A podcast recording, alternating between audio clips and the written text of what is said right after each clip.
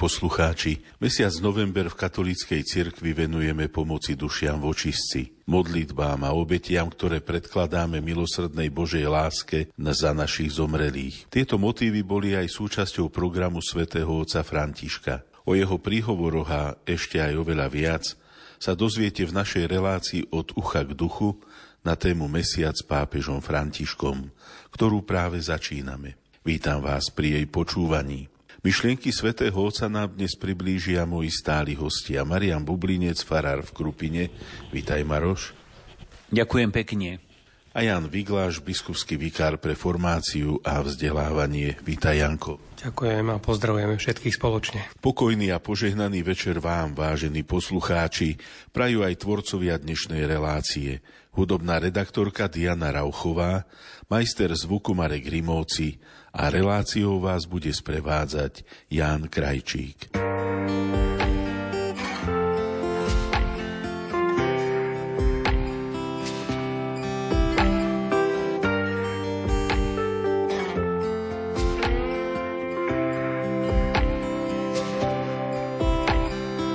Vždy, keď sa voda sype a tvrdé skaly lejú,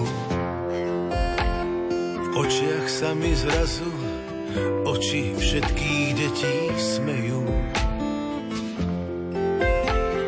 Vidím za svet, na ktorom je všetko pohromade. To veľké divadlo, kde všetci sedia v prvom rade. Kde čisté je čisté a sveté opäť sveté, kde láska patrí srdcu a srdce pláva v mede. Kde aniel stráži v noci sny na celej zemi a kto padá dolu bývá zachránený. A kto padá dolu býva zachránený.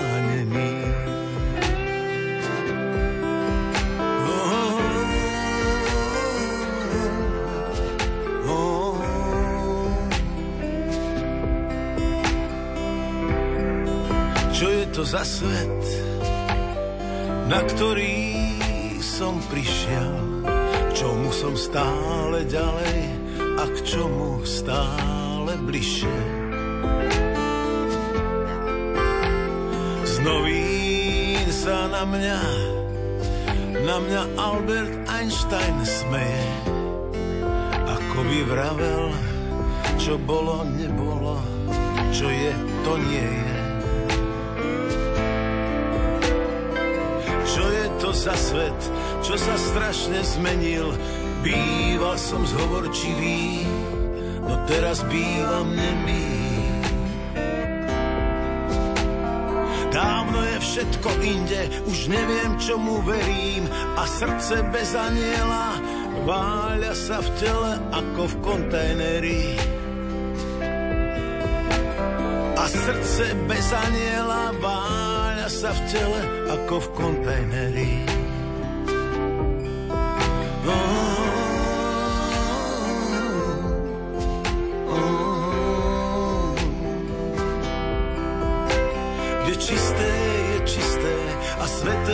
sveté, kde aniel patrí srdcu a srdce pláva v mede.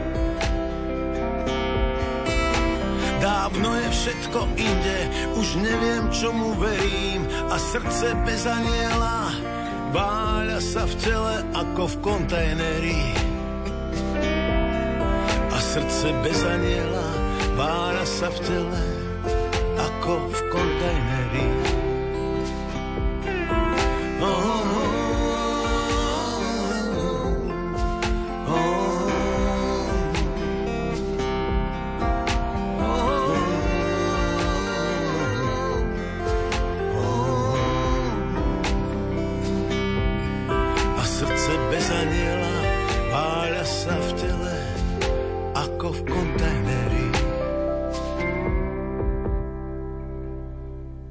Teraz sa, vážení poslucháči, budeme venovať encyklike svätého otca Františka Fratelli Tutti, všetci bratia. Sme stále v 5. kapitole, v podkapitole s názvom Sociálna a politická dobročinná láska. Dnes si prejdeme vlastne už posledné body tejto kapitoly.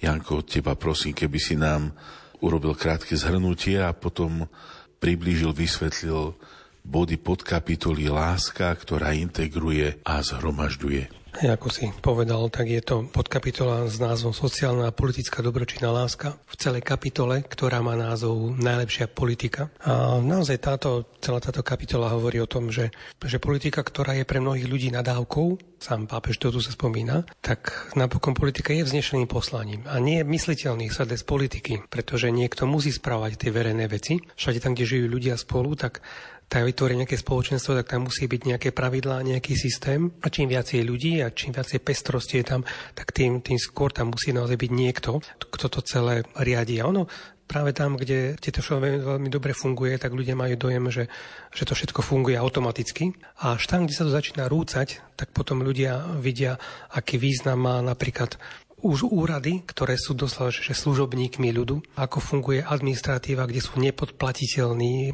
úradníci, kde nie, kde nejaká korupcia. A preto Svetý Otec stále ako pripomína, že že ono je možné robiť tú politiku za lepšie, je dokonca možné ju robiť ľudsky, hoci je to stále je to zápas. A hovorí v prvom o tom, že tá politika sa nesmie podriadovať ekonomike, nesmú spoločnosti dovoliť, aby to ovládli nejaké úzke skupiny alebo niektorí ľudia, ktorí budú diktovať podmienky tým druhým. Zároveň, že politika musí vnímať každého človeka ako brata a sestru, a že tá dobročinná láska je vlastne základom sociálneho života, že to je viac ako nejaká subjektívna sentimentálnosť. A teraz v tej časti, ku ktorej sa chceme dostať, tak Svetotec hovorí, že to je láska, ktorá integruje, zhromažďuje. Ona tá dobročinná láska sa prejavuje v otvorenosti voči všetkým. Ano, a to znamená, že vo všetkých tých spoločnostiach, kde je napríklad viacej politických strán alebo rôznych zastúpení v parlamente alebo v tom verejnom živote, tak treba hľadať súlad aspoň pri niektorých témach. A to sa nedá bez toho, aby politici boli pripravení aj nejaké obete. Nemôže niekto snažiť sa presadiť len svoju predstavu, to môže robiť tej politickej súťaži,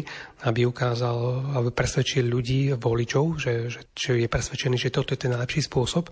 Ale pokiaľ je napríklad pomerné zastúpenie, ako je to u nás, že je viacej politických strán, tak, tak musia hľadať nejaké kompromisy a nejaké obete a hľadať súlad aspoň pri niektorých témach. A tu Svetotec hovorí, že treba naozaj načúvať názoru toho druhého a pripustiť, aby každý našiel svoj priestor. A že v takomto prostredí nebudú fungovať rokovania ekonomického typu, že keď to bude len nejaký obchod, alebo keď každý bude čahať len príležitosť na to, ako, druhého, ako toho druhého nejako dostať a na ňom zarobiť. Že politika naozaj musí byť výmena ponúk z prospech spoločného dobra. Toto je veľmi dôležité vždycky, to spoločné dobro, hľadať to, na čom sa dokážeme zhodnúť a je to možné. Naozaj je mnoho krajín, kde sa potvrdzuje, že to je možné, ale vždy sú za tým ľudia, ktorí majú pred očami spoločné dobro a nie, nie individuálne dobro alebo dobro len nejaké úzkej skupiny. A ďalej potom Svetotec pokračuje v tým, že každý druh fundamentalistickej intolerancie poškodzuje vzťahy medzi osobami, skupinami a národmi. Čiže tá netolerantnosť, neochota tých druhých počúvať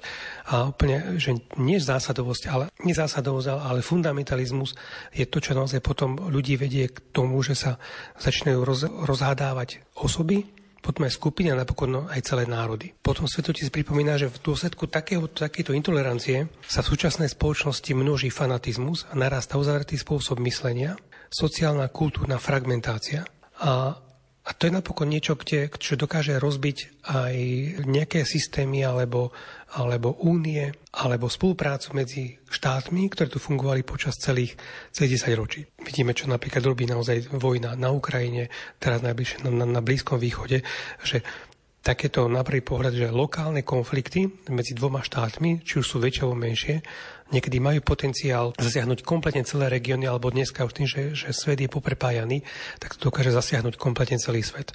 Napríklad, že sa hneď len, len pohnú len ceny ropy a toto napríklad ovplyvní pomaly obrovskú časť sveta. No alebo lebo všetci dneska potrebujú ropu, potrebujú nejaké paliva. Ako náhle sa sa nastane takýto konflikt, tak sa dokáže zamávať svetovými trhmi, ekonomikou všade.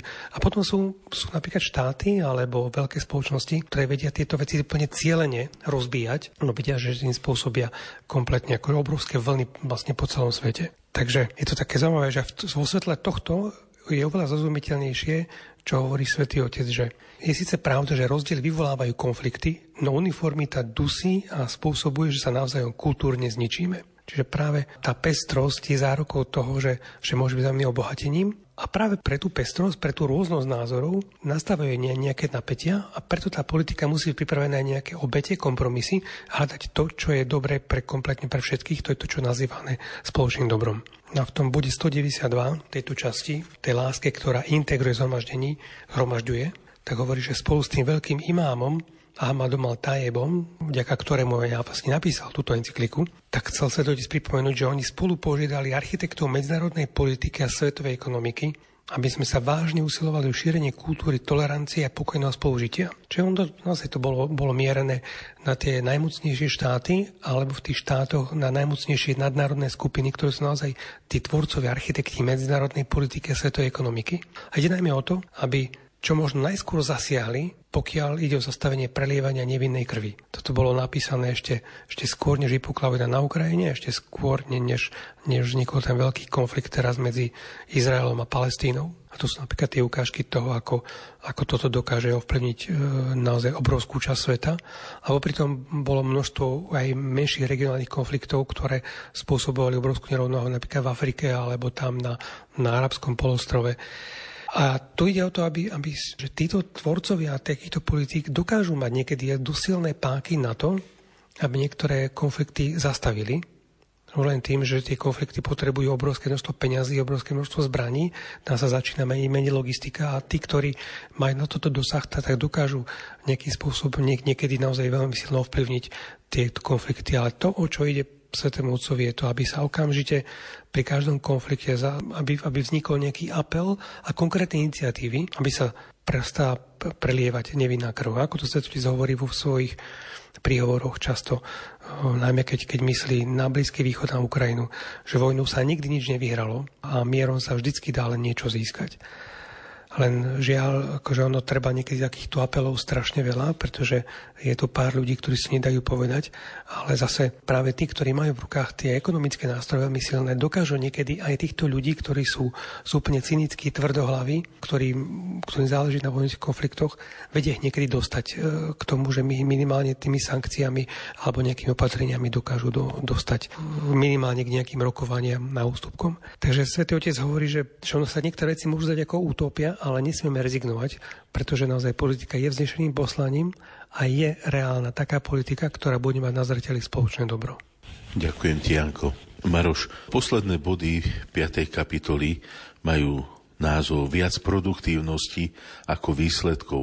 Čo toto témou a týmito bodmi svätý otec František nám ponúka alebo k čomu pozýva?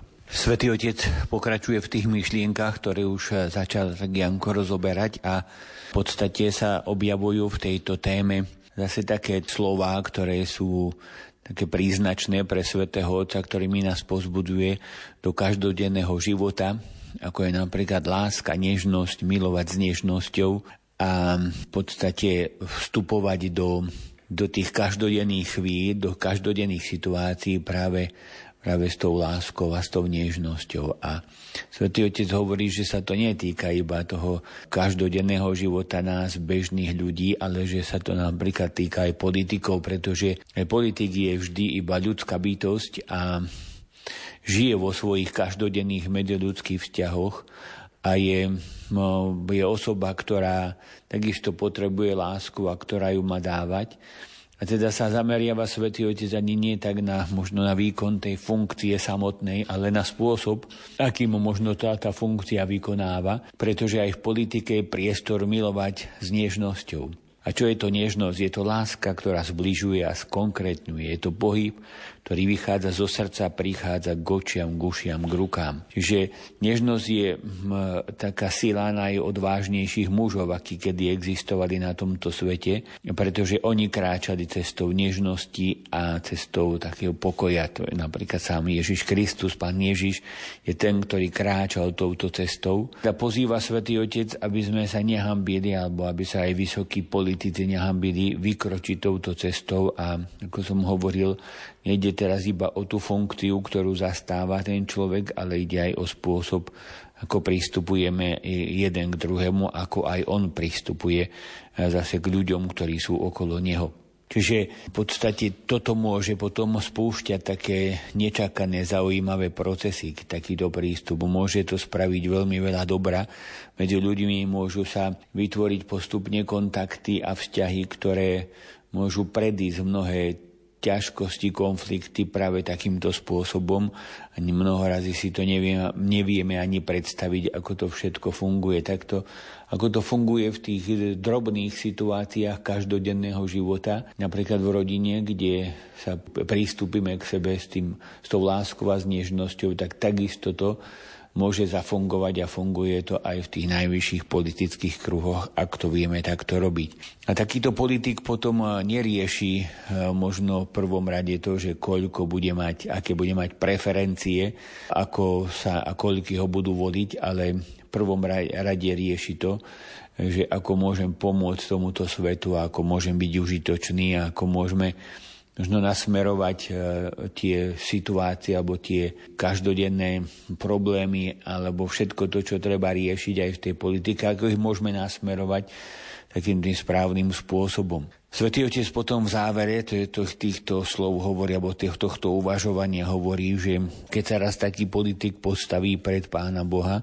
alebo keď bude končiť svoj život, tak si nebude klásť práve tie otázky, že koľky so mnou súhlasili, koľky ma vodili, aké som mal preferencie, aký, či som vytvoril pozitívny obraz, ale možno, že zaznejú aj bolestné otázky, koľko lásky som vložil do svojej práce, v čom som pomohol ľudstvu napredovať, akú stopu som zanechal v živote spoločnosti.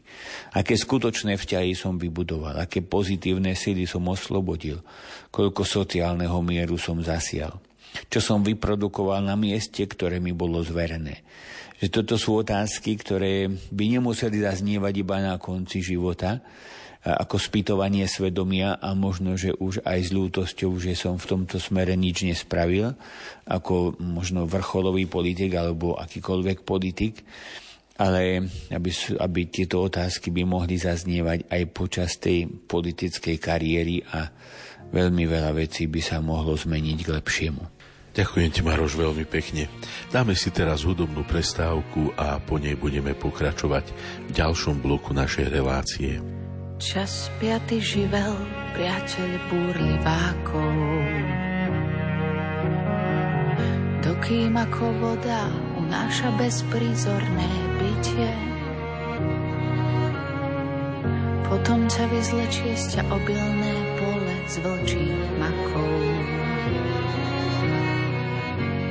Predsa sa ho pýtaš, na čo to vlastne je.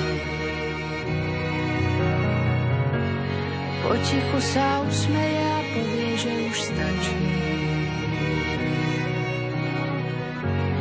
Že bolo dosť váhania aj šancí, aby si obrúsil svoje hrany.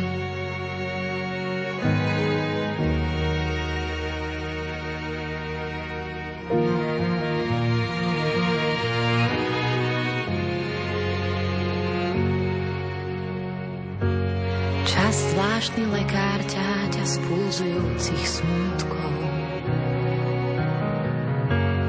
Nič ti neberie a nič ti nepridáva.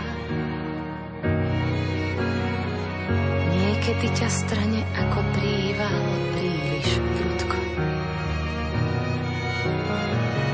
Ale inak len trpezlivo očakáva. Potichu sa usmeje a povie, že už stačí.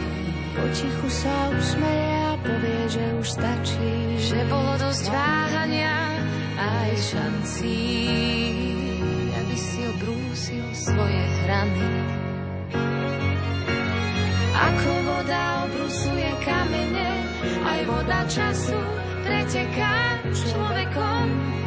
Tie naše nepodajné hrany sa najrýchlejšie obrusujú pri niekom, kto má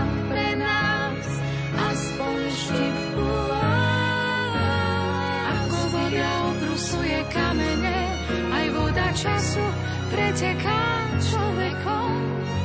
Tie naše nepodajné hrany sa najrýchlejšie rýchlejšie obrusujú pri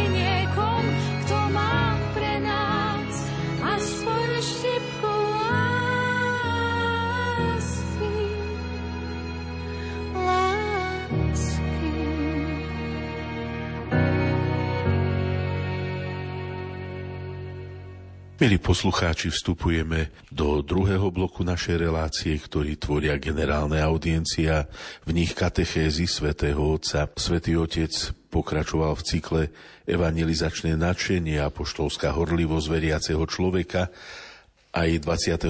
októbra. Hovoril na tému, ktorá nám je veľmi blízka, pretože hovoril o svedectve našich svetých vierozvestov a patrónov Cyrilovi a Metodovi. Hovoril o tom, ako nádherným spôsobom dokázali spojiť inkulturáciu a evangelizáciu.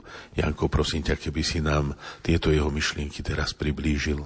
Áno, je to jedna z tých audiencií, ktorá nás tak osobitne mohla potešiť, keďže hovorila o téme, ktorú my tak často počúvame, na ktorú sa tak často odvolávame, ktorá sa niekedy možno už nás stáva pomaly ako frázou ale sme naozaj radi, že aj títo apoštoli Slovanov, ktorí sú teraz aj spolupatroni Európy, našli miesto aj v katechéze tohto pápeža Františka. A tak ako Benedikt XVI, keď, keď robil katechézy, v ktorých priblížil najprv apoštolov, potom cirkevných otcov a priblížil naozaj mnohých aj pomerne neznámych svetých, tak aj pápež František priblížil na nás svetcov, ktorí pre nás možno ani nie sú veľmi známi. Minule sme rozobrali napríklad eh, Daniela Kombonyho alebo, alebo z Brazílie lekára. Takže táto katechéza nám je možno blízka, ale zase treba si uvedomiť, že tieto katechézy sú pre celý svet a pre mnohých nie sú zase ako Cyrila metóda až taký známy. Dokonca ani tí, ktorí cestujú ako turisti niekedy do Európy, tak predovšetkým sa viacej sa dneska stále cestuje do západnej Európy a Benedikt je naozaj známejší ako, ako Cyrila metód. Takže Svetotec naozaj venoval túto katechézu im, pripomenul, že naozaj sú nazvaní apoštolmi Slovanov, hoci Slovanmi pôvodne oni neboli. Oni sú naozaj z Grécka, pochádzali z aristokratickej rodiny, že naozaj z veľmi vznešenej. Pritom zriekli sa politické kariéry, chceli žiť ako mnísi, ale že tento sen dlho nevydržal pretože prišla žiadosť Veľkej Moravy o misiu na toto územie, ktoré už bolo čiastočne evangelizované. V tom tam, už tam bolo viacej národov, najmä slovanské, keď neboli ešte tak rozdelené alebo tak diferencované, ako sú dnes. A, a teda keď to, toto poslanie dostali, tak vieme, že sa najmä Cyril ešte svojim riadným menom Konštantín sa, sa tomu bránil.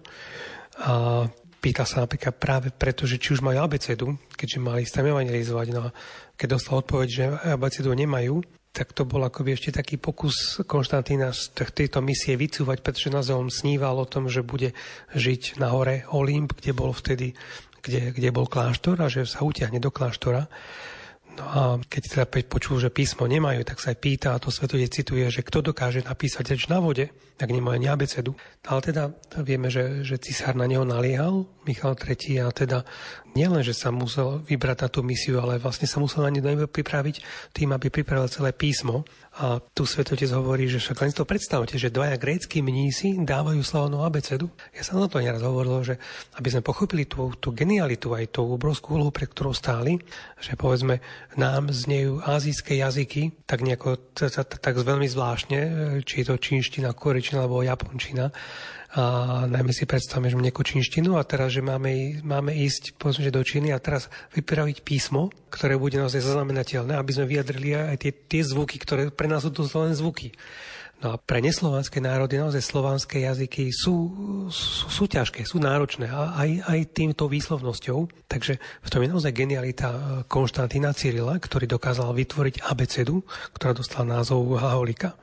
A tu si otec vníma to, že, že, ak, ak, ak má človek v sebe to takú tú pohnutku, že chcem hlasovať evanílium, tak hľadám nástroje, ako to evanílium urobiť zrozumiteľným. A že toto bolo to, že nie zapísať sa do, do, ako medzi nejakých literátov, ktorí vytvoria písmo, a tu išlo v prvom o to, aby tá kresťanská viera nebola cudzia, aby ju dokázal priblížiť jazykom, ktorý je zrozumiteľný. No a samozrejme potom, keď prišli, tak, tak hneď narazili aj na, na nezhody. Tu Svetý Otec to tak, tak dal, trošku pripomenul aj svoje minulé katechézy, kde často hovorí o tom, že nič nové v cirkvi, že nastane hneď napätie medzi tými, ktorí sa cítia okradnutí o monopol na kázanie, v tomto prípade to medzi Slovanmi, a vznesú náboženskú námietku, ale to je len zdanlivo náboženská, že Boha možno chváliť len tými troma jazykmi, ktoré boli napísané na kríži, a to je hebrejčina, gréčtina, latinčina. A Svetotec hovorí, boli uzavretí do seba, aby si chránili svoju autonómiu. Im nešlo o ľudí, nešlo im o to, aby, aby tom približili evanielium, ale aby si dokázali udržať svoj monopol tak vieme, že sa Konštantín s metodom obrátili na pápeža, ktorý tieto liturgické texty schválil a tam je najdôležité aj to, ako, ako Konštantín Cyril vedel aj zdôvodniť to, že každý národ má právo chváliť Boha vo svojom jazyku a tento takú tú, tú apológiu, tú obájobu tohto nového liturgického jazyka vzniesol ešte na tej ceste do Ríma. Viem, že to bolo v Benátkach, kde, kde už tam na, na, na jednom sneme predniesol takú obrovskú apológiu toho, že, že viete, je celé tvorstvo chváli Boha vo svojom jazyku a prečo by jednotlivé národy nemali právo chváliť Boha vo svojom jazyku. Pápež teda vieme, že to schválil. Prvýkrát tá liturgia zaznela v Bazilike Santa Maria Maggiore a potom už vieme, že Konštantín Cyril sa nevrátil už na Veľkú Moravu, už bol chorý, prijal reálne meno Cyril a tam o niekoľko dní potom v Ríme zomrel. Ale metod sa bol vysvetený za biskupa, poslaný späť a vieme, že, že to ne, vôbec nemal ľahké, že napriek tomu, že bol pápežom vysvetený, že liturgický jazyk bol schválený, tak narážal na veľký odpor, dokonca bol uväznený. A v závere tej, tejto katechézy svetotec zdôraznil to, čo my tu možno naozaj počúvame, on to do takých troch bodov veľmi pekne zhrnul že to, čo na nej vidíme, sú tri dôležité aspekty. Ten prvý je, že to bola jednota. Oni boli Gréci, boli stále verní pápežovi, ktorý bol v Ríme a prišli medzi Slovanov. A hoci už tam boli už jasné ako veľké rozdiely, tak to, to kresťanstvo v Európe bolo ešte nerozdelené. A Cyril s metodom sa veľmi usilovali o to, aby táto jednota zostala zachovaná. Ten druhý aspekt evangelizácie je inkulturácia, téma, ktorú, ktorá je Svetému Otcovi veľmi blízka, opakovane hovorí o evangelizácii kultúry a o inkulturácii evangelizácia a kultúra musia byť aj sú vlastne prepojené. No a tým tretím aspektom, ktorý nám celá metóda hovorí, ukazujú, je práve sloboda. Že pri kázaní je potrebná sloboda a tá sloboda vždy potrebuje odvahu. Takže zakončil túto katechézu pripomenutím tejto jednoty, inkulturácie a slobody, ktoré sú tak nevyhnutné pri akomkoľvek apoštolskom ohlasovaní, pri evangelizačnom nadšení, čo je vlastne názov alebo celého cyklu katechéz o tom, ako hlasovať evangelium. Janko, ďakujem ti veľmi pekne. V ďalšej katechéze z 8. novembra svätý Otec nám priblížil osobnosť e, Francúzska Madeleine Delbrelovu. Maroš, čo na jej príklade svätý Otec hovorí? Svetý Otec, keď hovorí o tejto francúzskej žene, žene Madeleine Delbler, tak hovorí o tom, že e, bola taká, zase taká jednoduchá žena, ktorá sa tak musela prepracovať k viere. Narodila sa v roku 1904, zomrela v roku 1964, teda už vlastne pomerne blízko nám, alebo teda našej dobe. Bola sociálnou pracovníčkou, spisovateľkou, mystičkou a viac ako 30 rokov žila na chudobných robotníckých predmestiach Paríža. To je možno, že taký prvý krok, hej, že tí, to je tá sociálna práca, ktorá ktorú ona robila, nebola o tom, že kde si dochádzam a prídem a potom odídem a nejakým spôsobom sa možno troška povenujem. Ona tam žila, 30 rokov žila v tých chudobných štvrtiach na predmestiach Paríža. Ale tá cesta, jej cesta k Pánu Bohu nebola celkom taká jednoduchá a nebola taká priamočiara, pretože vyrastala v agnosticizme, teda v podstate neverila v nič, vo všetko a v nič, teda o všetkom sa dá pochybovať a všetko sa dá spochybniť a všetko sa dá pripustiť. Ale potom vo svojich dva, asi vo svojich 20 rokoch sa stretáva s pánom a bola zasiahnutá na základe svedectva veriacich priateľov. To je ďalšia taká vec, že, že okolo nej boli aj ľudia, ktorí naozaj žili svoju vieru a ona práve cez týchto priateľov prišla k tomu, že tá prázdnota, ako sa ma píše, ktorá v nej vyvolávala úzkosť, to bol vlastne Boh, ktorý ju hľadal. Také veľmi pekné vyjadrenie, to keď napísala, keď písala e, knihu Očarená Bohom. Teda prázdnota, ktorá, e, ktorá v nej vyvolávala úzkosť, to bol vlastne Boh ktorý ma hľadá. Tak tiež je takéto povzbudenie, že žijeme mnoho razy vo mnoho razy žijeme v prázdnote, mnohí ľudia žijú v prázdnote a tá prázdnota vyvoláva úzkosť Nie je to na to, aby nás to ubilo, ale je to, aby sme si uvedomili, že veď cez túto prázdnotu, aj cez tú úzkosť, cez tie bol, depresie mnoho razí, tak nás Boh hľada, tak mu konečne otvorme dvere, aby mohol vstúpiť a aby mohol aspoň trošku alebo nejakým spôsobom tu na zemi ešte naplniť, zaplniť tú prázdnotu. Niekto on ju zaplní úplne, ale možno, že nie sme tak pripravení sa mu až tak úplne otvoriť. A no potom píše, že keď sme raz spoznali Božie slovo, tak nemáme právo ho neprijať. Keď ho poznáme, tak nemám právo ho odmietnúť. Keď sme ho prijali, nemáme právo nedovoliť, aby sa v nás vtedilo, teda dovoliť mu, aby, aby v nás zakorenilo. A keď sa v nás vtedilo, nemáme právo nechávať si ho pre seba. O tej chvíle patríme k tým, ktorí ho očakávajú, teda ktorí možno práve, že žijú v tej prázdnote a v, tej, v tom trápení a možno v tom takom ohľadaní zmyslu života. Takže ona bola tá, ktorá to takýmto spôsobom dokázala tak predávať ľuďom Ďalšia je taká veľmi pekná, veľmi pekná myšlienka, alebo také pochopenie spirituality bolo práve to, že nemôžem zastať. Nejde tu teda o nejaké, že teraz musím to, musím to, musím to, ale v duchovnom živote musím rásť, pretože Svetý Otec to nazval, myslím, že aj ona to tak nazývala, spiritualita bicykla, to znamená, že na bicykli môžem, môžem ísť dovtedy, kým ťahám, kým ten bicykel ide. Ak zastanem, tak padnem. Takže to je presne to, tá spiritualita bicykla, že, že musím ísť dopredu, aspoň pomaly, aby som nepadol a v tom duchovnom živote teraz nejde o to, o nejaké to, to také, že voluntaristické za každú cenu a, a, a byť ponorený v aktivizme, ale ide, aby sme rozumeli, ide o ten, duchov, o ten duchovný rast, ide o to vnútro, že ja tam nemôžem zastať, ale mal by som raz, mal by som každý deň tak nejak hlbšie na novo uveriť, na novo milovať, novú nádej objaviť, to je také pozvanie a ona tak, takto žila tú lásku k Bohu, žila tak lásku k ľuďom a ju tak dokázala uskutočňovať. Napokon nás učí, Svetý Otec hovorí ešte jednej veci, a práve to, že evangelizáciou sme evangelizovaní. Teda eh, v podstate tá myšlienka, že keď ja sa snažím odovzdávať eh, evanielium ľuďom okolo mňa, tak možno, že mnoho razy viac príjmam, ako dávam, pretože to ma tiež naplňa, to ma evangelizuje, keď e, sa stretám s ľuďmi, ktorí majú tiež svoje cesty, svoje trápenia, ale aj svoje objavy, svoju krásu. A ja nie iba dávam, a neprišiel som na to, iba aby som dal, ale aby som aj prijal, aby som sa veľa naučil.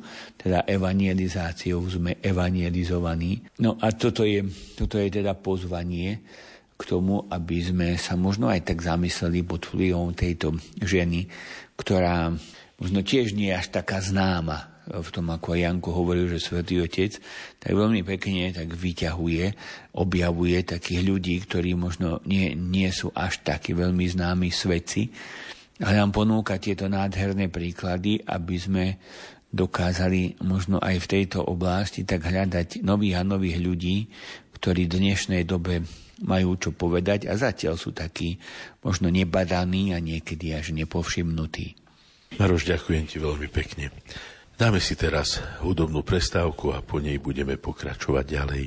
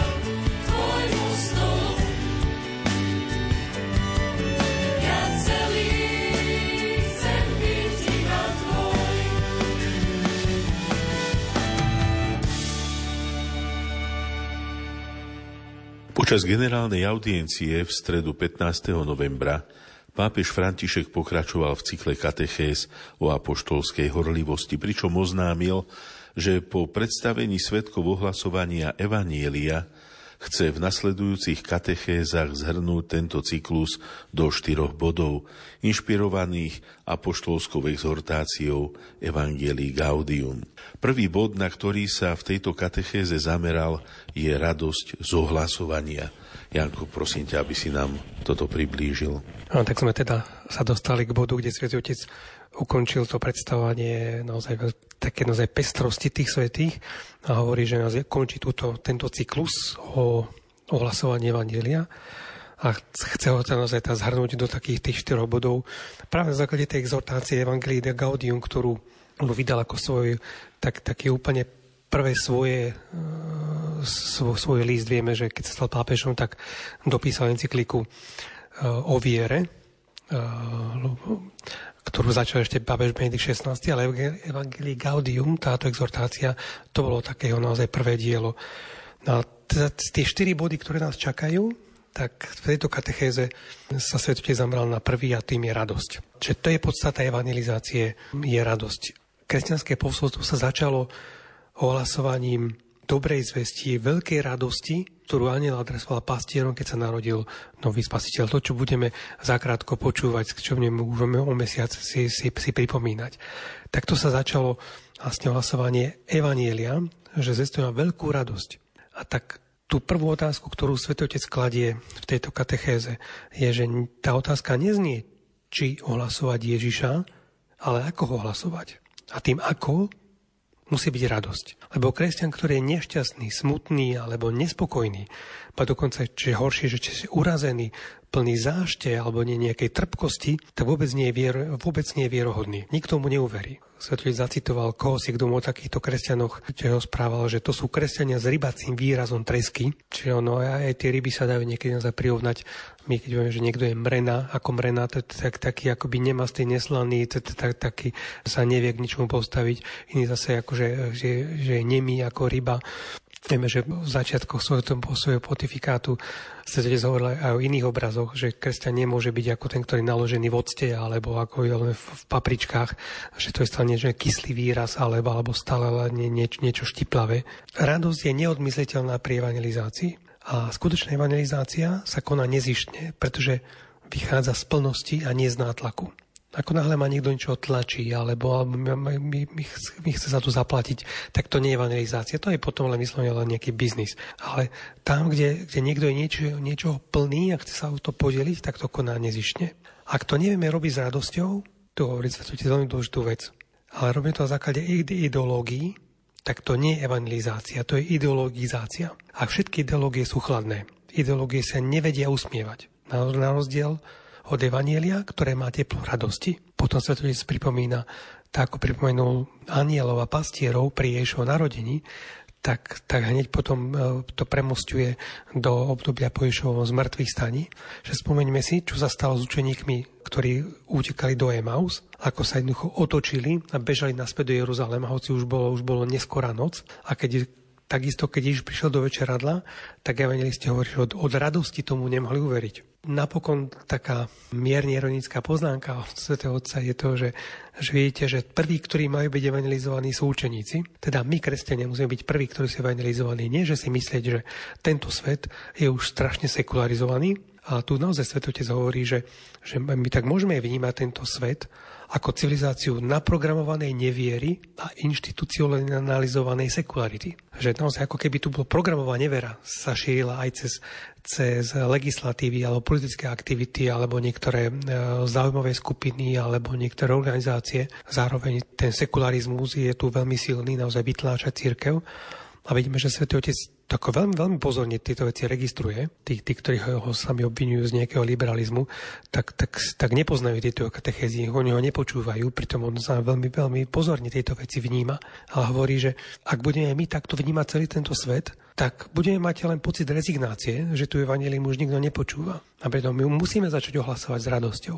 Však spomeňme si, aký veľmi pozitívny efekt mala návšteva pápeža Františka, keď bol u nás na Slovensku pred dvoma rokmi v tom septembri 2021. Niektorí to hneď potom vnímali ako tak nejako podozrivo, že má oveľa bližšie k, nie, k nejakým liberálom a k týmto ľuďom sekulárnym, než ku kresťanom, ktorí tu zápasia. Ale pritom mal tu naozaj veľmi, veľmi podnetné príhovory tak týmto ľuďom zo sveta, ľuďom, zo, ľuďom z politiky, ľuďom všetkým, ktorí sa tu nachádzajú a rovnako mal tie príhovory aj pre nás veriacich a chcel nám ukázať, že to evanelium treba podávať s radosťou. Veď sami už máme skúsenosti aj u nás, ako tí, ktorí niekedy vystupujú v mene Boha alebo církvy alebo v mene kresťanských zásad a keď to urobia nešťastným spôsobom, ako vedia otráviť aj mnohých a potom aj tí, ktorí, ktorí chcú žiť vo svete a presvedčať aj možno svojich neveriacich kolegov, že kresťania môžu byť nielen odborníci, ale aj, aj normálne, dokonca radosní, tak každé nejaké také aj, aj nejaké verejné vystúpenie alebo niekedy aktivity ľudí, ktorí sú nás takýto otrávení, tak to dokáže, dokáže potom zmariť všetko to úsilie tých, ktorí, ktorí sa snažia podávať takú tú radosnú stránku Evanielia. Takže v závere katechézy Svetý Otec hovorí, že ak niekto z nás nevníma túto radosť, hoci sa nazýva veriacim, tak nech si položí otázku, či našiel Ježiša. Ide to vnútornú radosť, pretože Evangelium ide vždy cestou radosti. Takže toto je ten prvý aspekt, e, radosť, ktorý chce svet, ktorý chce svet zhrnúť. Všetko to, čo sa snažil počas celého cyklu katechéz hovoriť, že, že ak chceme hlasovať Evangelium, a teda nielen, že ho chceme, ale musíme, lebo ak sme kresťania, tak sa z toho nemôžeme vyvliecť, tak ten prvý aspekt, ktorý musí byť na nás poznať, je, že to robíme s radosťou. Ďakujem ti, Janko. Ďalšia katechéza, ktorú svätý Otec hovoril v stredu 22. novembra, bola pokračovaním bodov, štyroch bodov, do ktorých chce svätý Otec zhrnúť celý cyklus o ohlasovaní Evanielia.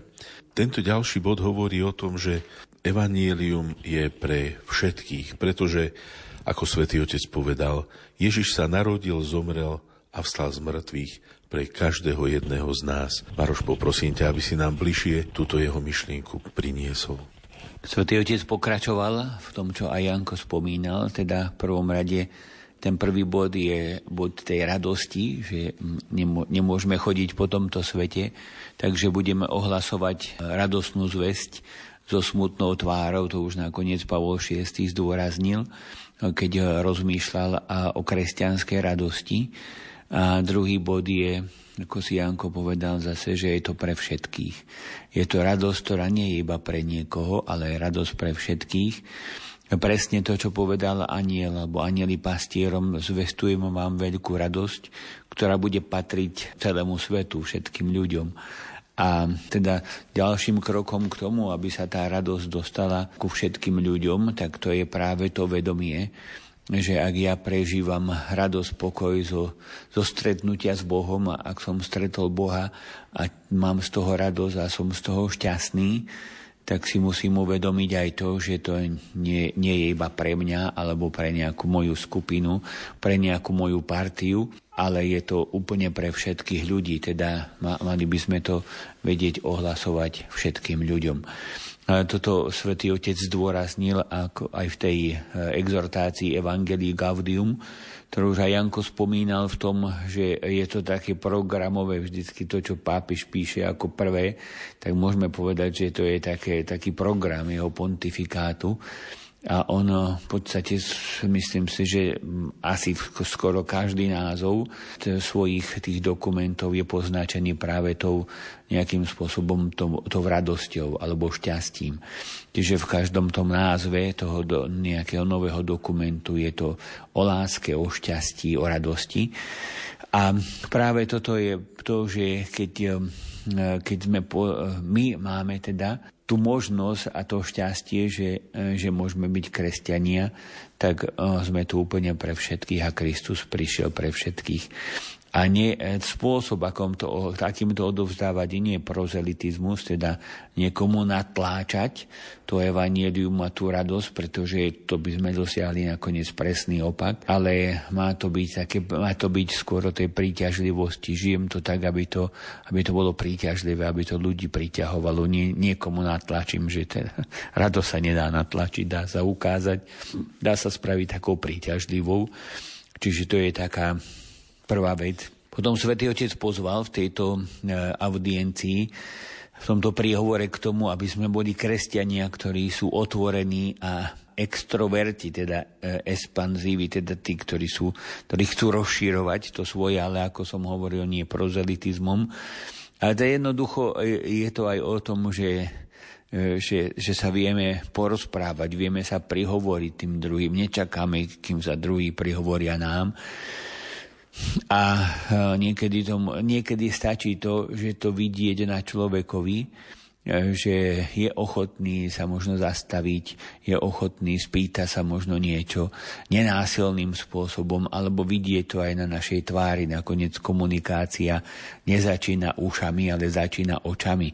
Vidíme toho človeka, ktoré, ktorého máme pred sebou, a vyhodnotíme podvedome, že či sa mu vôbec nie, že oplatí prihovoriť, či mám nejakú šancu, pretože ak je ako tá to čili paprika naložená v octe, tak, tak je to, tak asi dávam tak pozor aby, a rozmýšľam, že či sa vôbec prihovoriť. Ale ak my sme ako čili papriky naložené v octe, tak tedy je to už dosť veľká tragédia, že my mali by sme byť tí ohlasovateľi. Ostrokyslá je dobrá iba polievka, tak by som to povedal, ale nie naše správanie sa k druhým ľuďom.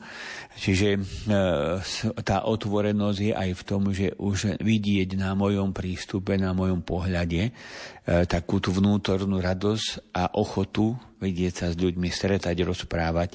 Takže to je ďalšia taká vec, ku ktorej nás aj Evangelium, aj Svetý Otec pozýva. Aj pozerať sa na tento svet, ako zaujímavú myšlienku povedal, pozerať sa na tento svet ako náskazený, a aj, aj, alebo lepšie povedané, aj ten sekularizovaný svet okolo nás môže byť pomocou našej viere, pretože môže aj zautočiť na našu vieru, ale to nás, má, to nás má pohnúť k tomu, aby sme my si premysleli, že prečo sme veriaci, aby sme sa utvrdili vo svojej viere, aby, sme, aby sa v nás čosi spustilo a premýšľali o tom, aj na základe nejakých námietok, námietky, útokov, aby som premýšľal o svojej viere a aby som ju vedel ešte viac, nie že natláčať, ale obhájiť sám pred sebou. Buďte tí, ktorí vedia obhájiť svoju nádej, ktorú máte, už vyzýva svätý Peter vo svojom liste. A potom je také veľké pokúšenie práve to, že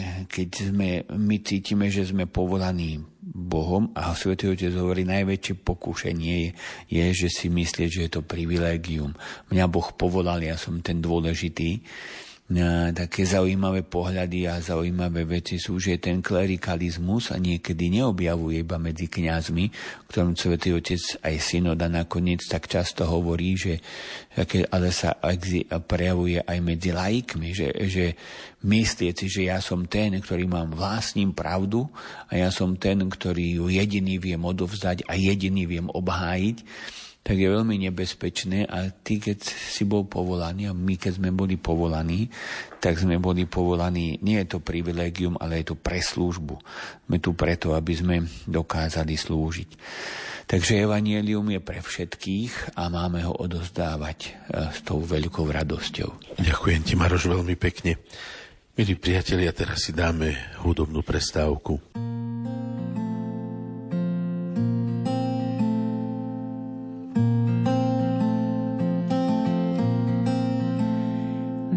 Dávam všetko, všetko, čo mám.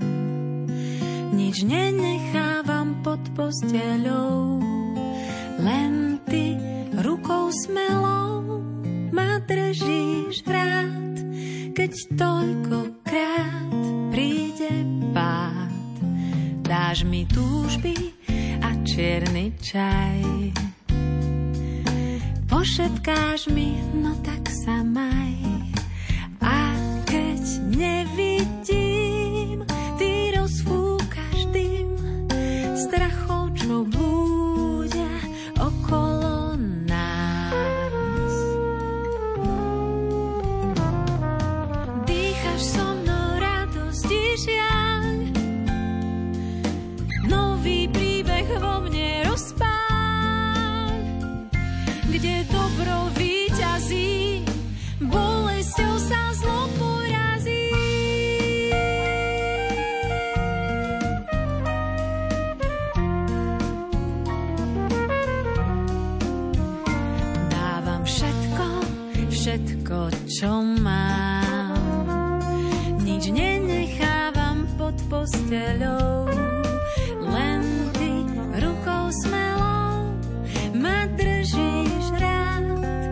keď toľkokrát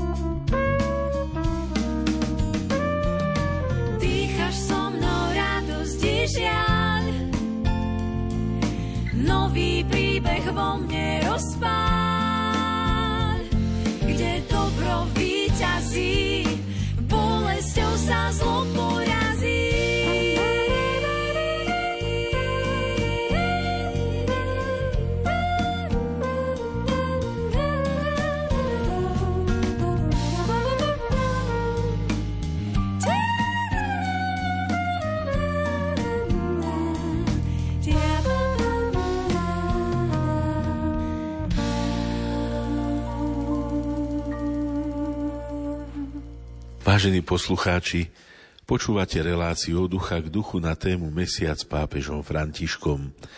Vstupujeme do ďalšieho bloku našej relácie, ktoré tvoria homílie svätého Otca.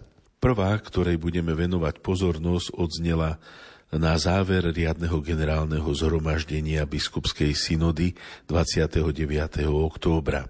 Janko, prosím ťa, keby si nám myšlienky z tejto homílie aspoň v krátkosti priblížil. Tu homily Svetý Otec predniesol v nedeľu, čo bola nedela, 30. nedeľa v období cez rok, 29. oktobra. A práve to písmo, to, to evanilium, ktoré tam zaznelo, Svetý Otec použil naozaj na zhrnutie celého toho synodálneho procesu. Pretože v tom evaníliu zaznela otázka, s ktorou prišiel za Ježišom znalec zákona, teda právnik, ktorý sa spýtal Ježiša, ktoré je najväčšie prikázanie. A tá otázka, ako hovorí Svetý Otec, bola vlastne len zámienka, ale predsa to poslúžilo na to, aby Ježiš dal jasnú odpoveď, že to, to najdôležitejšie je milovať pána celým srdcom, celou svojou dušou, celou si mysľou a druhé prikázanie je podobné milovať bližného ako seba samého.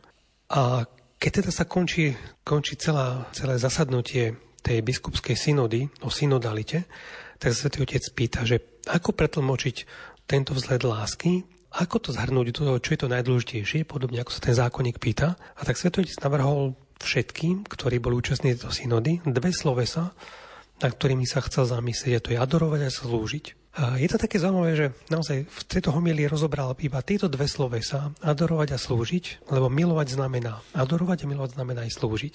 Bolo toľko námietok voči celej tejto synode, dokonca aj spomedzi mnohých biskupov, že vôbec to je, že hovoriť o cirkvi ako synodalite, že to je to je cesta k rozbitiu cirkvi, lebo cirkev, že takto nikdy nebola postavená, cirkev postavená hierarchicky a nie nejako synodálne, tak sa aj takéto námietky vznášali. A mnohí z nich ešte aj hovorili o tom, že akoby tento pápež prispieval ešte aj k sekularizácii cirkvi.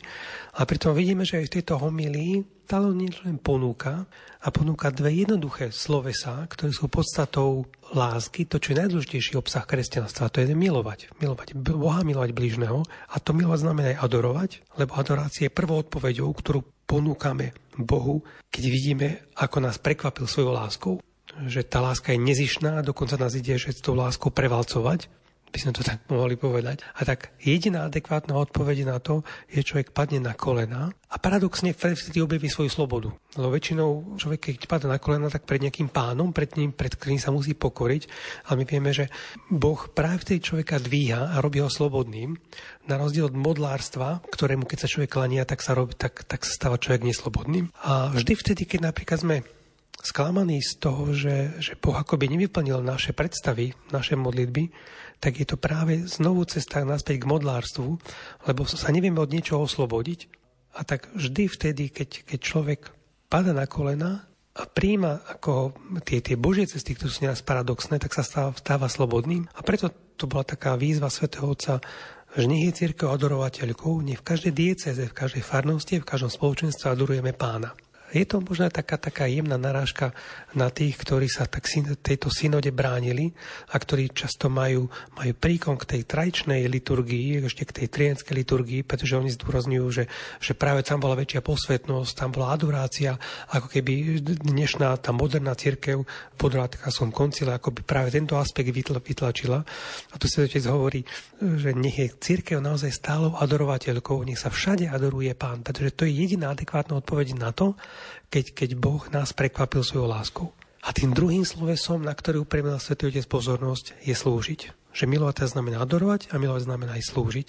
Neexistuje totiž práva náboženská skúsenosť, ktorá by bola hluchá voči volaniu sveta. Že ak naozaj niekto chce autenticky žiť kresťanstvo, tak nemôže byť hluchý voči tomu, v čom sa tento svet nachádza. Pretože v, v tom svete, ktorý by sa môže vnímať ako skazený, tak sú ľudia, ktorí sú nieraz obeťou toho zla. A tak tá církev, ktorá adoruje, musí byť církev, ktorá slúži, ktorá umýva nohy zranenému ľudstvu. Ak sa sa len konkrétne približil to, čo robí počas celého svojho pontifikátu, myslím na tých, ktorí sú obeťami vojnových krutostí, myslím na utrpenie migrantov, myslím na skrytú bolesť tých, ktorí sa ocitli sami, ktorí sa ocitli v chudobe, myslím na tých, ktorých tlačí bremeno života, Myslím na tých, ktorí už nemajú ani slzy. Myslím na tých, ktorí už nemajú ani hlas. A ak nevidíme biedu týchto ľudí, dokonca ak nejakými peknými slovami ešte dokonca podporujeme formy vykoristovania týchto ľudí, alebo sme necitliví voči napríklad tým migrantom, ktorí utekajú pred vojnou, pred katastrofami, ktorí často zaplatili celý svoj, svoj majetok na to, aby ušli z krajiny, kde im, kde im hrozí smrť alebo kde nevidia perspektívu, tak sa otec hovorí, že vykoristovanie najslabších je ťažký hriech. Je to naozaj ťažký hriech, ktorý rozkladá bratstvo a devastuje spoločnosť. A my sme povolaní snívať, že církev, ktorá slúži, musí aj snívať, pretože verí tomu, že, že, že dokáže spostredkovať aj týmto ľuďom Ježišovú blízkosť, dokáže byť pre nich prístavom milosrdenstva. tak ako, že prístavy sú naozaj e, nielen miestami, kde sa premelie množstvo ľudí a tovaru a peňazí, ale prístav je vlastne aj, aj, aj akoby miesto, kde sa vyslobudí z nebezpečenstva, kde prichádzajú stroskotanci. A to je jedno, že či to boli zločinci, dobrí, alebo akýkoľvek tí ľudia. Ako do prístavu prichádzali všetci ľudia, ktorí boli v nejakom nebezpečenstve a ktorých bolo treba zachrániť. A tak a Svetotec zakončil, že dnes ešte možno nevidíme úplné ovocie tohto procesu, ktoré začal toto synodou, ale s predvídavosťou môžeme pozerať na horizont, ktorý sa pred nami otvára. Vždy vtedy, keď budeme církou viac synodálnou a viac misionárskou, ktorá bude naozaj schopná vnímať utrpenie okolo nás, ktorá dokáže padnúť na kolena a ďakovať Bohu za, za to, že nás stále zahrania láskou, že nás prekvapuje láskou. Vtedy, keď sa církev stane tou, ktorá nás umýva nohy trpiacim, tak vtedy budeme tou církou, ktorú Boh od nás bude chcieť mať a ktorú práve tento synodálny proces mal naštartovať. Ďakujem ti, Janko. Ďalšia homília odznela 2. novembra v deň spomienky na všetkých verných zosnulých. Svetú omšu svätý otec František celebroval na vojenskom cintoríne v Ríme. Maroš, čo v homílii povedal?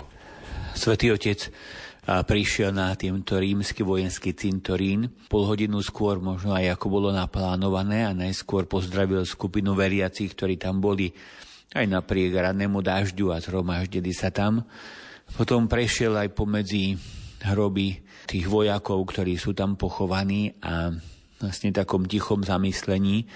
No a potom eh, mal svetú omšu a homíliu, ktorej hovoril o dvoch slovách zase. Jedno slovo je spomienka a druhé slovo je nádej alebo dvoch takých pojmoch. Spomienka na tých, ktorí nás predišli, ktorí završili tento život. Spomíname na mnohých ľudí, ktorí nám pomohli, ktorí možno aj zomreli za nás, za priateľov, za rodiny. A spomíname aj na tých, ktorí možno nestihli urobiť veľa dobrá, ale nakoniec boli prijatí do Božieho milosrdenstva cez pokánia, cez možno modlitby tých najbližších. Teda spomíname na tých dobrodincov, spomíname aj na tých, ktorí možno boli ďaleko od pána, ale možno, že mali ten dar ešte, že mohli oľutovať a v tom dozrievaní a očisťovaní mohli tak naplniť svoj život a nakoniec prísť k nemu. A potom druháčnosť je tu nádej, že spomienka to by nestačilo. spomíname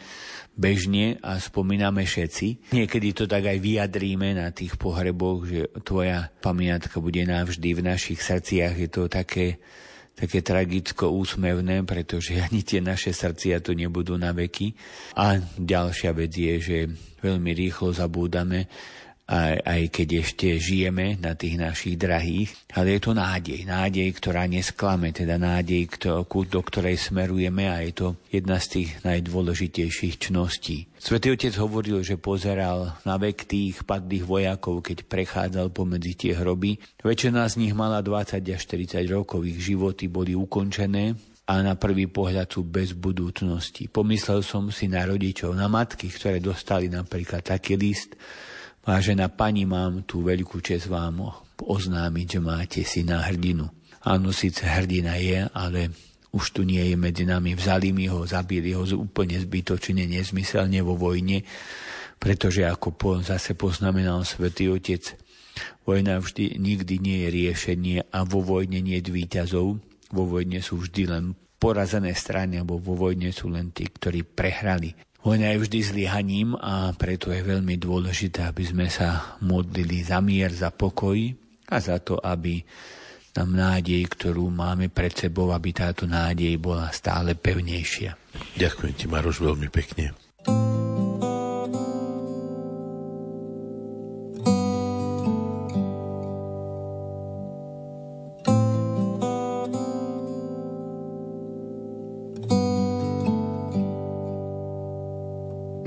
takú nádej, že dá sa spievať, o čom mlčíš, atmosféra, prvý dotyk, večná fotka, malé dieťa, na troch bodkách. Niečo pod kožou má a v tvojich očiach hviezdy. Dotyk zeme na kolenách, 3 kg 20. Mám takú nádej, že dá sa veriť nádych, výdych, atmosféry sú cesty rovná a on sa štverá. Nádych, výdych, atmosféra. Niečo pod kožou má a v tvojich očiach hviezdy dotyk zeme na kolenách, 3 kg 20. A o tom chcem spievať.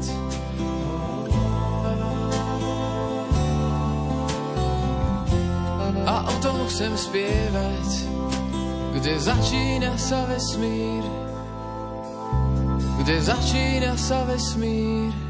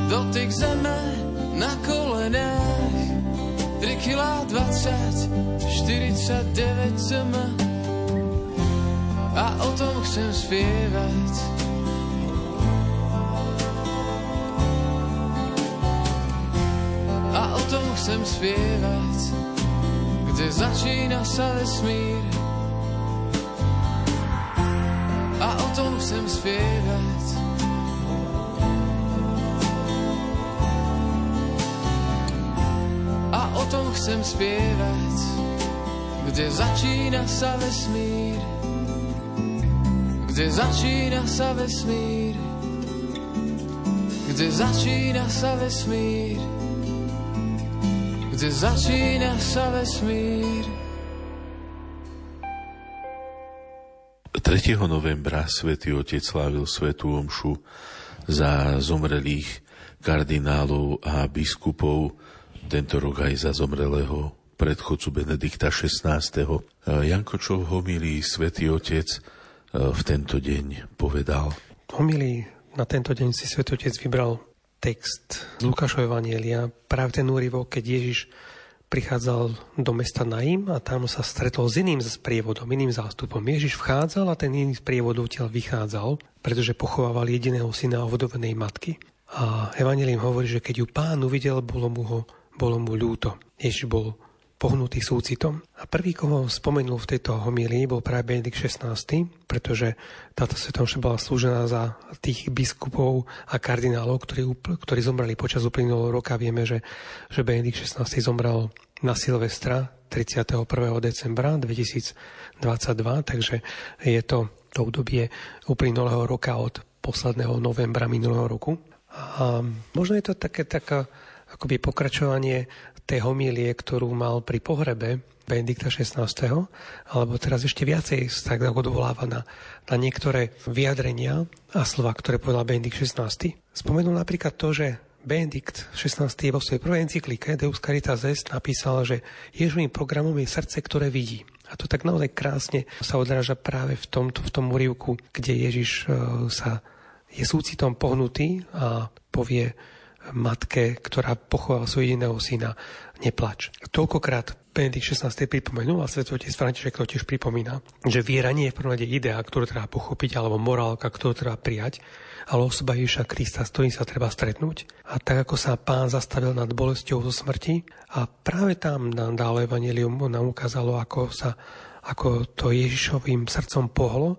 A je že práve tam Lukáš Evangelium prvýkrát nazýva Ježiša pánom. Že pánovi jej bolo ľúto. O že keď Evangelia hovoria o, o Ježišovi ako pán, tak to nie je v tomto našom význame, keď niekonáme pán a potom povieme priezvisko toho človeka, alebo že pán doktor, či pán inžinier, alebo niekto.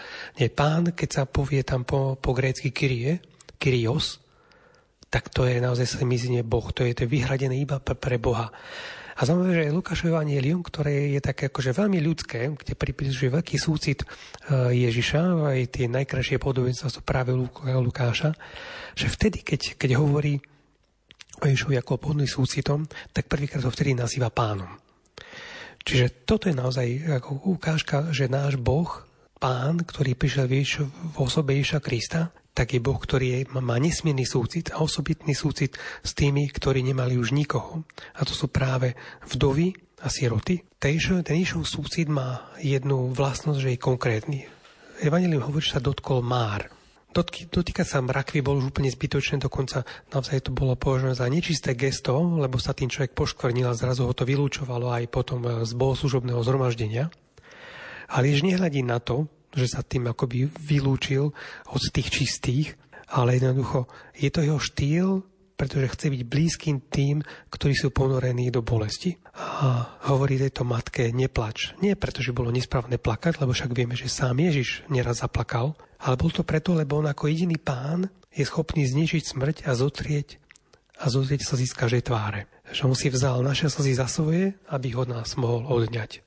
Zaujímavé ešte ďalšie je to, že Ježiš v tomto prípade urobí zázrak bez toho, aby ho niekto o to žiadal. A ani tú matku nežiadalo vieru. Jednoducho bol len pohnutý súcitom, pretože, ako som povedal, dova, sierota a cudzinec sú tí najosamelejší, najopustnejší, ktorí nemajú nikoho, iba Boha. A tak pri pohľade na týchto ľudí, ktorí sú na ktorých písmo osobitne berie ohľad, pretože nemajú nikoho, tak svätý Otec to zhrnul do ďalšieho slova, ktoré sa zdôrazniť toho milí, to je pokora. Ten prvý bol teda súcit a toto druhé je pokora, pretože tá sirotá vdova sú pokorní par excellence, alebo už nemajú nikoho, do koho by vkladali svoju nádej iba, iba v pána.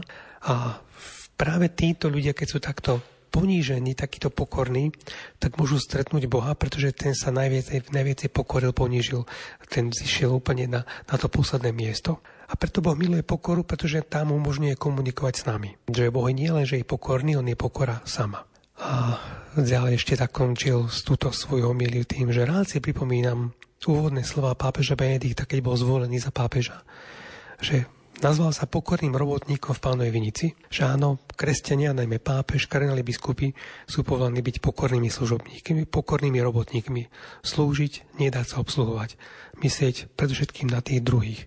Takže je krásne zrieknúť za seba samého Prešovú církev a toto bola teda taká tá základná myšlienka eh, v homilii, ktorú venoval zosnulým kardinálom biskupom, za ktorých slúžil svetú mušu. Takže približil obraz Ježiša, ktorý sa skláňa pokorne so súcitom k pokornej matke, ktorá už bola vdova, ktorá nemala nikoho.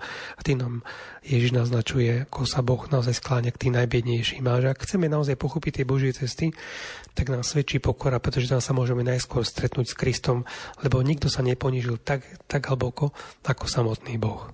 Janko, ďakujem ti veľmi pekne.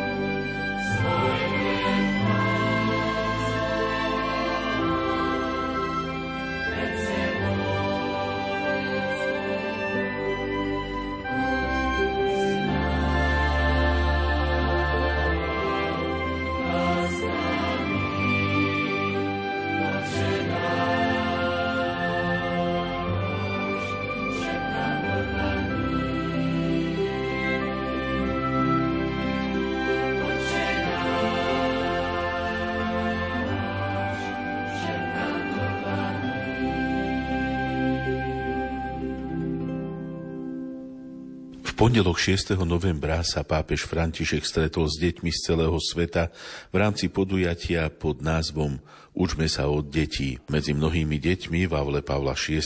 nechýbali ani deti zo Slovenska. Svetý otec im hovoril a vždy to tak zdôrazňuje, že deti ho vždy naučia niečo nové. Čo v tomto príhovore a v tom, pri tomto stretnutí svätý Otec povedal, alebo ako toto stretnutie prebiehalo, Maroš? Ako si Janko povedal, tak svätý Otec práve to tak zdôraznil, že sa prišiel naučiť od detí niečo nové, a hlavne to, aký je život krásny vo svojej jednoduchosti, aké je dobré byť pospolu. Myslím si, že aj Benedikt XVI mal niekoľko stretnutí s deťmi a mi to tak pripomína takého stredovekého kardinála Roberta Bellarmina, aj svetca, ktorý takisto sa stretával s deťmi, on žil na prelome 15. 16. storočia a v podstate bol jeden z tých, ktorí boli na Tridenskom koncile a mal takú špecialitu, že často chodil na tie predmestia Ríma, rozprával sa s deťmi a tých otázok, ktoré mu oni dávali, tak zostavil jeden katechizmus. To vtedy bol také obdobie tých katechizmov, čiže on vlastne zostavil tie otázky, čo deti sa pýtali, tak on na to sa snažil tak potom odpovedať. Je taký veľmi pekný katechizmus práve o tohto.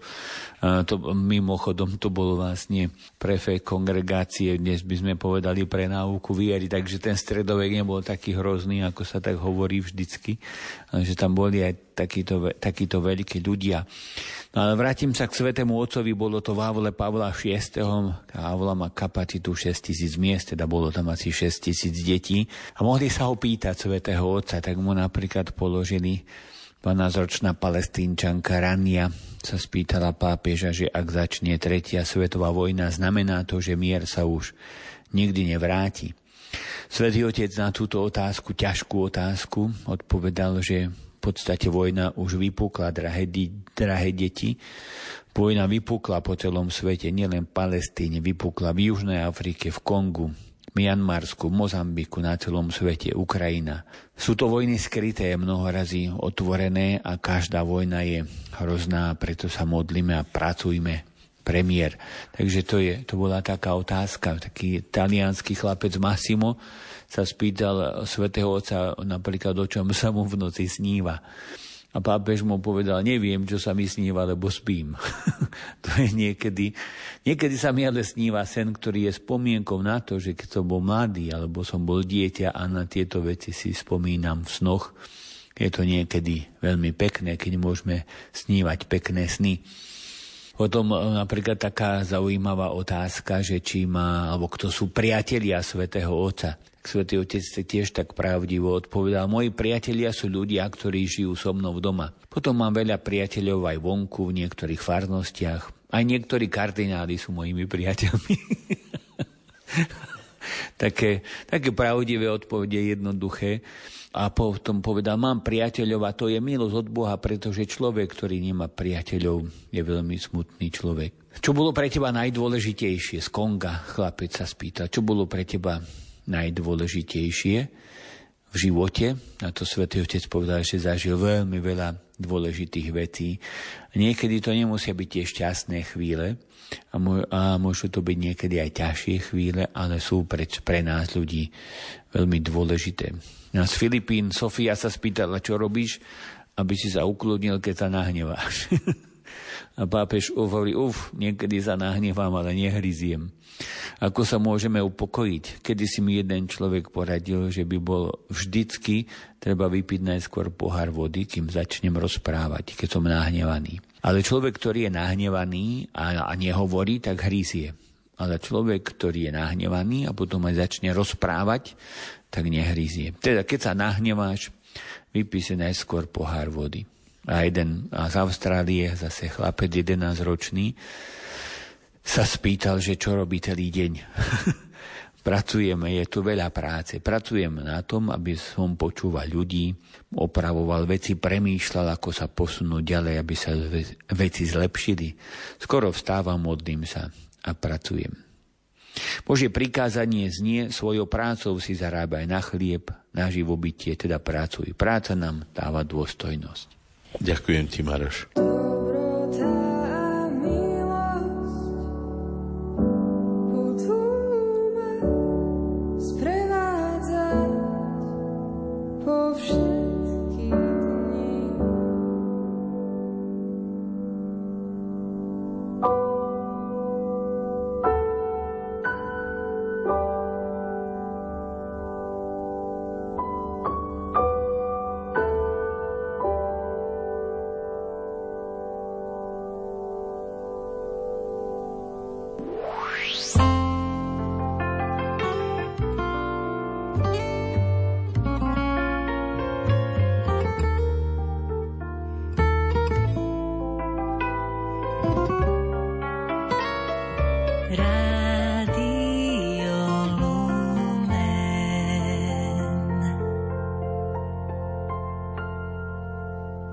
Milí priatelia, a tým sme už v závere našej relácie od ducha k duchu na tému Mesiac pápežom Františkom. Zo srdca ďakujem mojim hostom, mojim spolubratom Marianovi Bublincovi a Jánovi Vyglašovi za ich čas, aj za myšlienky, s ktorými sa s nami podelili.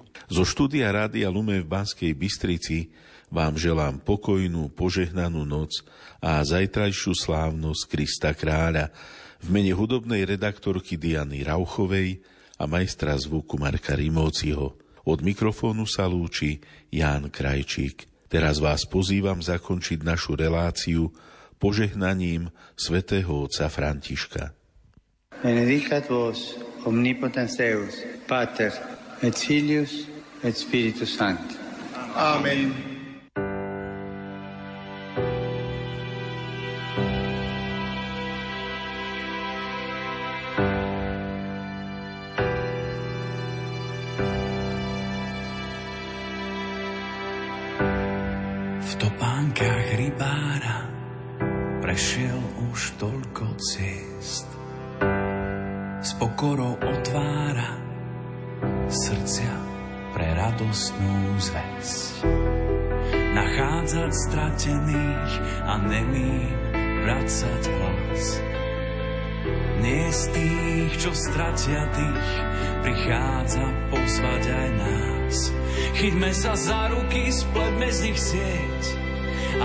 Františkom zdvíhajme svet. Chyťme sa za ruky, spletme z nich sieť a spolu s Františkom zdvíhajme svet. Chyťme sa za ruky, spletme z nich sieť a spolu s Františkom zdvíhajme svet. Chyťme sa za ruky, spletme z nich sieť a spolu s Františkom zdvíhajme svet. Vysúka rukávy, zmie nám špinu z môj s úsmevom uľaví, veď v každom z nás býva Boh. Byť ako Samaritán, vidieť tvár uprostred más. Mať pre ňu nežnú dlaň, prichádza pozvať aj nás. Chyťme sa za ruky, spletme z nich sieť a spolu s Františkom zdvíhajme svet. Chyťme sa za ruky, spletme z nich sieť a spolu s Františkom zdvíhajme svet. Chyťme sa za ruky, spletme z nich sieť a spolu s Františkom zdvíhajme svet.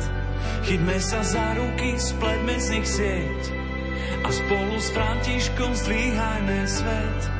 Chyťme sa za ruky, spletme z nich sieť a spolu s Františkom zdvíhajme svet.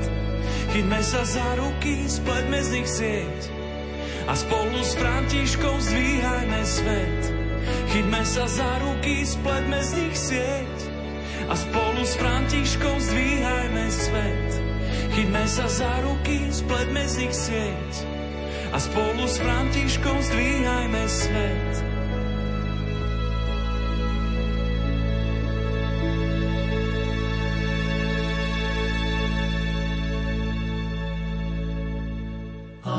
Znovu setkáme,